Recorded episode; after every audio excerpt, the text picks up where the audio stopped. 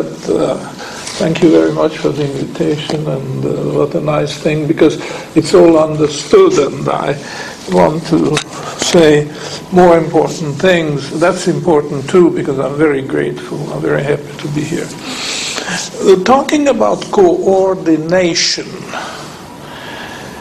uh, we have to start at the very beginning, which is Karl Menger. Karl Menger is a towering figure in fact, he established a school which is coming into its own for the first time because it was out in the wilderness. And now the development in the world economy brings it back right to the center. I will concentrate on one idea which Menger brought out. And that's the idea of the spread. Austrian economists don't have the courage to go as far as suggesting that Menger actually denied that the price was the most important indicator in economics. And I will be a little bit more courageous here and I will say Menger discarded the price and brought in something new, something specifically Mengerian. And this is the spread. And the spread is just the difference between two prices could be the ask price and the bid price for the same commodity, but it could also be difference between two seemingly unrelated commodities, or difference between wages and interest rates, or something like that. And he built his tremendously impressive economic structure on that basis, the paradigm of the spread. We have to watch the spread. The price in itself is, so to speak, blind. You've got to relate it to something. Or another example is that you stand on two feet. If you try to stand on one, it may work for a time, but then it gets wobbly. To the same way, the noise carried by the price sometimes is blotting out the real message. But when you take the spread, the difference of two prices, this noise is tempered down or cut out altogether. So, this is the idea I would like to start with that Menger and his spread is the key to economic understanding, much more than the price or just a single in indicator. Could be interest rate, discount rate, wages. Uh, and I would like to mention it here, and tomorrow I think Keith will elaborate on this much more. The gold basis is a spread also. It's not a price as such. It's a it's a difference between. I will leave Keith to explain this uh, tomorrow afternoon. And Believe it or not, this thought, which is not new, of course, basis has been used in the futures market for well over a hundred years, but it can still be improved further. And again, this is very much Karl Menger. And I would like to pay compliments, my compliments to Sandeep, who improved on this I shouldn't say improved, but he refined it because he now talks about bases and co-bases, and it's the two together which carries the information. Now, talking about information is very much topical for us here because this is how coordination is described. Coordination is not an abstract concept, an abstract constru- construction. It's very much rooted in reality. And uh, to uh, make, to justify this idea, why coordination is very concrete, I'm going to use a simile which I have used in uh, various other lectures, and I found it very successful. People reacted to it very well. They caught on the idea very quickly. And just take something as simple as a cobweb, a spider's web. It's a very fine structure made of extremely fragile little pieces, but when you put it together, then it gives you a solid structure. And the idea is that if you have a disturbance at any point of that cobweb, this can be detected at any other. So there are these signals, indicators, carrying information such as price, spread, interest rates, wages, etc.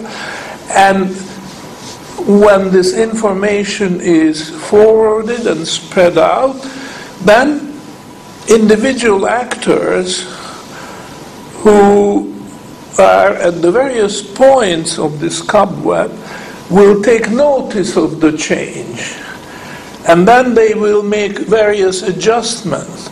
And this is not just blind, haphazard uh, system of communication, but there is such a thing as uh, an order of coordination. Coordination could be higher ordered or lower ordered, and the tendency is to get higher and higher and higher coordination. Roughly speaking, a widespread is a measure of lack of coordination as the individual actors, traders, speculators, arbitrageurs, and so on react, the spread is going to close. Close. And as it does, it creates new maladjustments, perhaps at another level. So I go one step further and improve on this simple idea of, of one single cobweb. You should really think in terms of several levels of such cobwebs, one on the top of the other, and they uh, will induce the actors to act when a disturbance arises between two different levels of the cobweb, of the system of cob- cobwebs, I should say. And therefore, it's a very highly complicated system. But based on this simple idea of a single cobweb, you are approaching it in, in the right way. Because then you see how maladjustments keep occurring even though adjustments are the prime mover. Adjustments will eliminate uh, lack of coordination, maladjustment increase it. But as you try to find a greater, higher degree of coordination doing one thing, you inadvertently create a greater maladjustment somewhere else. And that will be responded to by another actor there. They are completely unknown to one another. And they don't, they are, may not even be aware of the existence and the activity of the other. But out of this very complicated and very confusing system of mutual adjustment comes the economic coordination, a higher order coordination. So this is something we owe to Menger, based on such a simple idea as the spread as opposed to price, difference as opposed to single number. He built up the idea of economic coordination, and then others, such as Mises, took over and he gave the title Human Action, wonderful title, to his uh, thick volume, Foundations of Economics. And the idea is that individual human beings act, and you could also say react to the various signals which come to him, and he takes an action to diminish one spread, inadvertently he is increasing another, so somebody else will act to this, and so on. So the whole uh, society, the economic system is such a communication, almost instantaneous communication system, which uh, results in economic coordination. So this is really a new paradigm. It's not being presented as such by departments of economics at various universities independently of their ideological orientation. But that's a pity because I think this brings out the essence uh, and a, a very powerful image is being projected, how the economic system works. Now, Menger, and uh, of course, by now you learned that he is our hero here. Uh, in our group, in our endeavor, we uh, are not pushing a cult or building up some uh, cultism to fear. But uh, this, I think, we can say in all confidence that Menger built up his theory, and uh, by a quirk of history, his figure is very similar to another very famous figure of Aristotle, who was the tutor to Alexander the Great, a young man of uh, age 15 or 16, he was grooming for become to become the uh, the uh, monarch and take over the power, including the army and navy and what have you. And Aristotle did his best to prepare him. And when we praise some of the accomplishments of Alexander the Great, we are knowingly or unknowingly praising Aristotle, his genius, which was projected into this young man who was just so thirsty to absorb all his ideas. Now, by a quirk of history, Menger was the tutor to the crown prince of the Austrian-Hungarian monarchy by the name Rudolf. And he was grooming him to become the next Kaiser, the emperor of the empire, who had many other titles as well.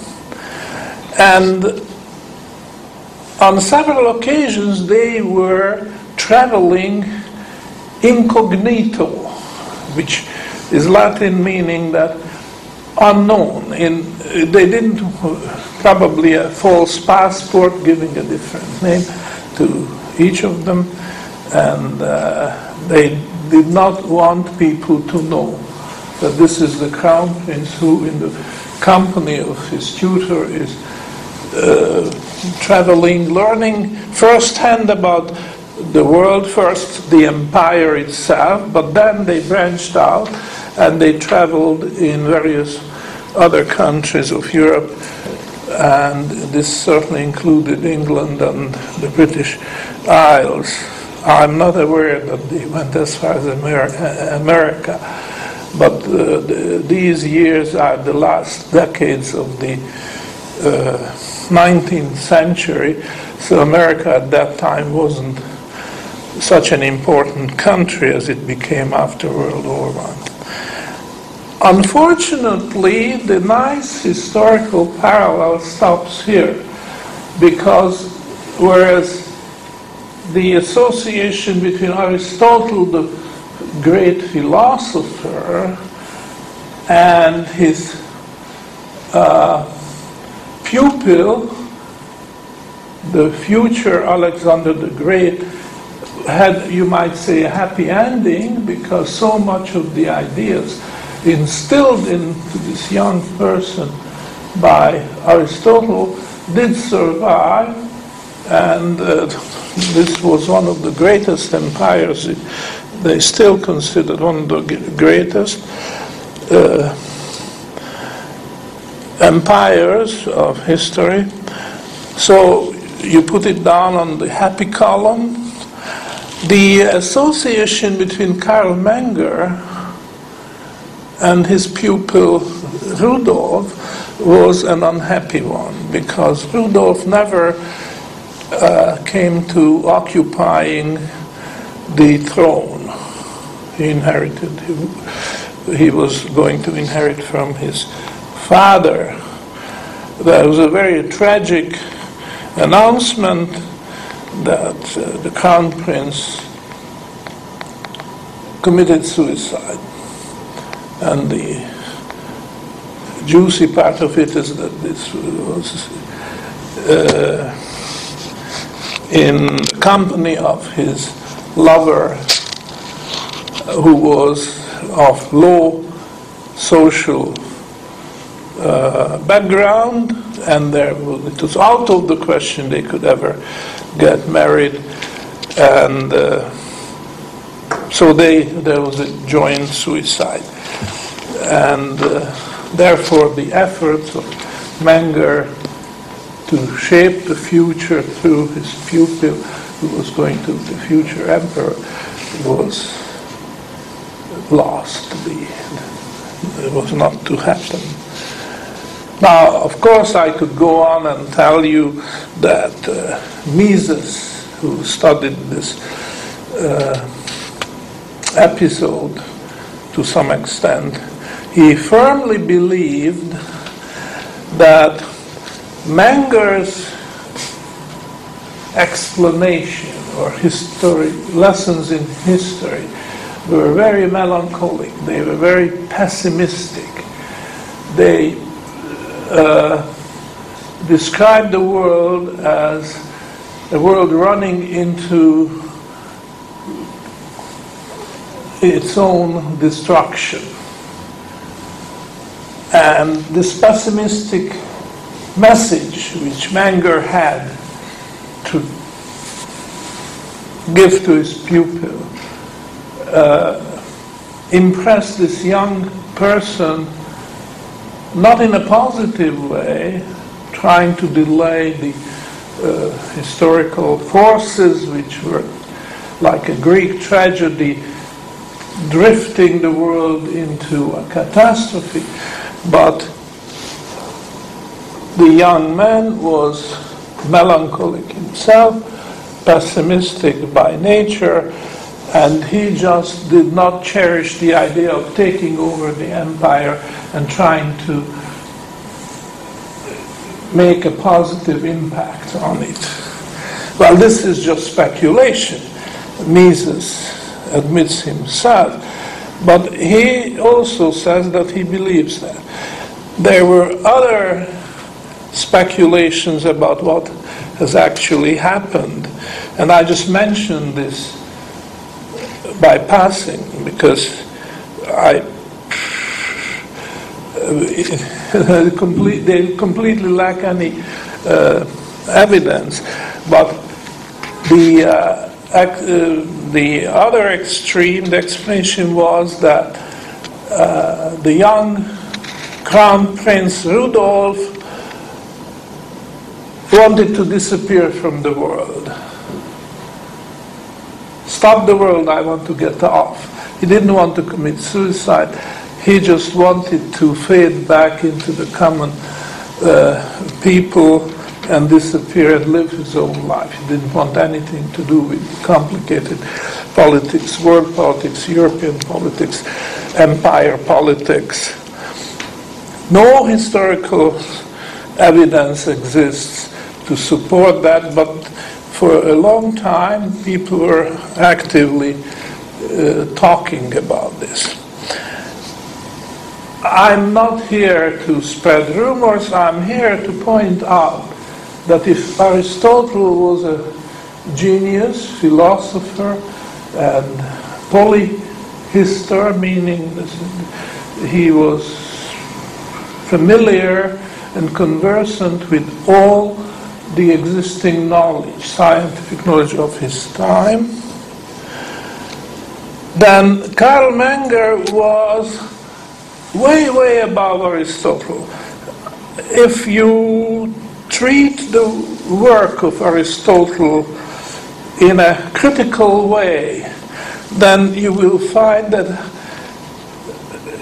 while he contributed to almost any branch of knowledge, but he made just as many mistakes from the modern uh, point of view as he made good statements. So, on balance, he comes out rather average. There's one branch of knowledge where Aristotle, uh, there is no question of his, his uh, uh, priority and, and what he constructed there was all to the good and it survived to this day and this is logic. There was no logic before. He systematically studied and codified knowledge and basically that's what we have today. And if you hear about so-called non-Aristotelian logic, you might as well dismiss it that this is just Uh, some very poor imitation. The, the, the, these are so-called many-valued logical systems, whereas Aristotle had the one-valued system. Some statement is either true or it is false, and as the Latin says, tertium non datur, no third possibility.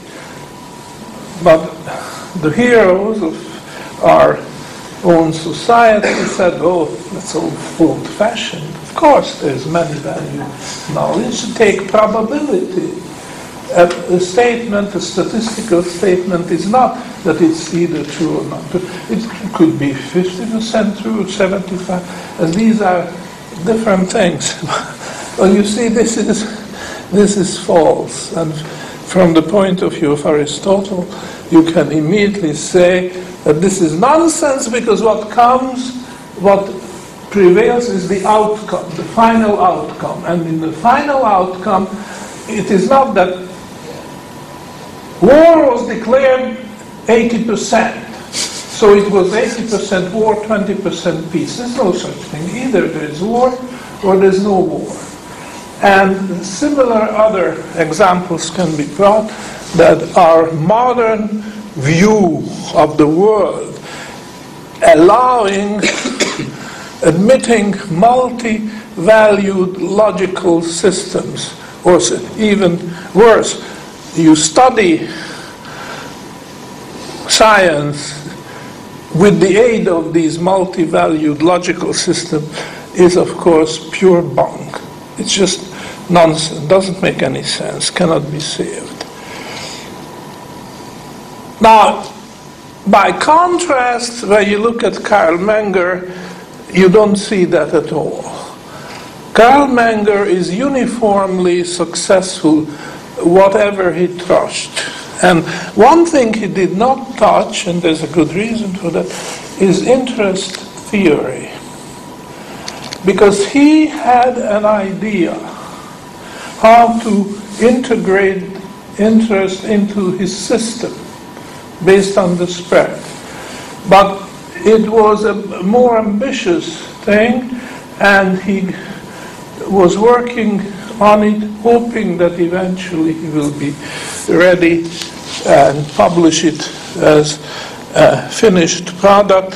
And uh, long as though he lived, he didn't live long enough, and he he died before he could have published it. But you don't find any kind of silly statements in Menger's work like you find in the work of Aristotle. I'm not trying to belittle him, but his fame way, way overstates the case because he is just another human being. We cannot uh, elevate him to that kind of greatness. Now, I, uh, I think we could have uh, break now and continue with questions after the break. So I thought that this, uh, this what I have just said about the system of coordination will help you to understand what economics is about, in particular what Mengerian economics is about. Thank you very much.